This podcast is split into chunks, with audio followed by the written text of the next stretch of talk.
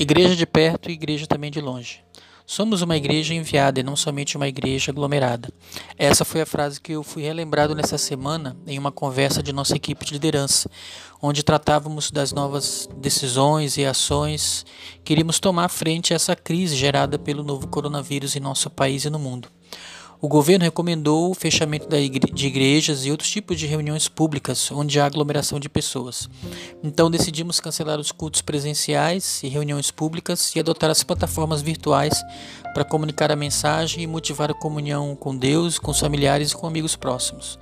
Não é uma decisão fácil e confortável, mas é necessária é, para manter o bem coletivo, não somente da nossa própria com, comunidade de fé, mas também da cidade.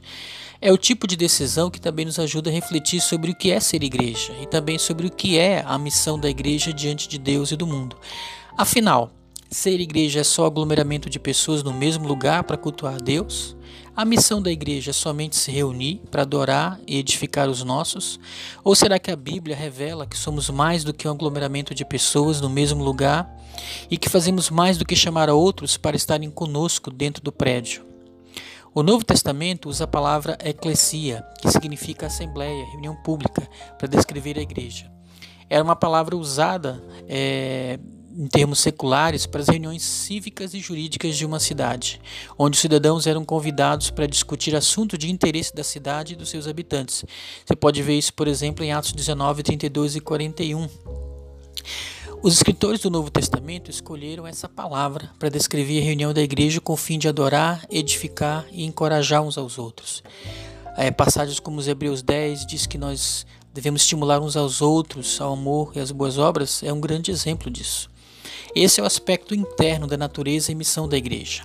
Somos uma comunidade chamada para nos reunir, para adorar a Deus, nos edificar e encorajar mutuamente com o fim de nos preparar para servir o mundo além das nossas portas.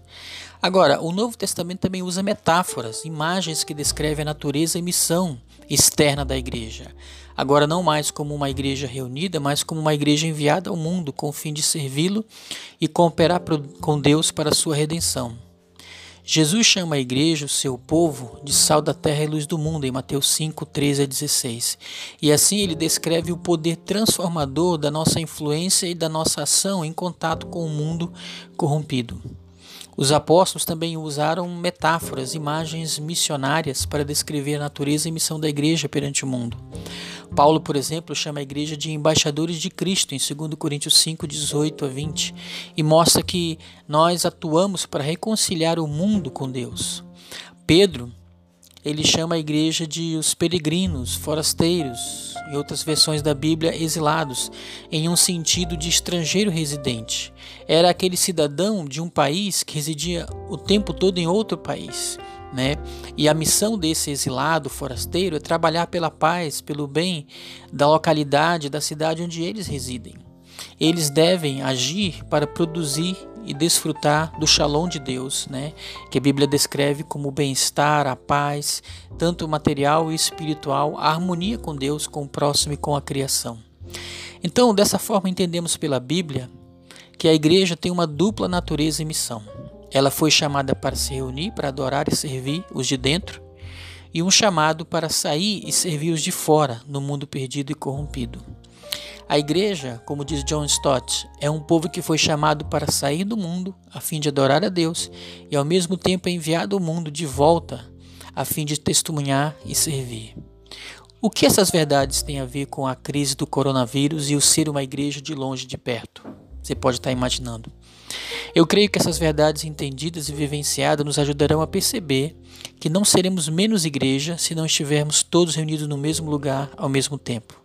Ainda podemos ser uma comunidade, mesmo não dependendo da aglomeração, mas nunca abrindo mão da adoração, edificação e encorajamento mútuo através de visitas individuais, contato virtual através da internet, ligações telefônicas e oração constante.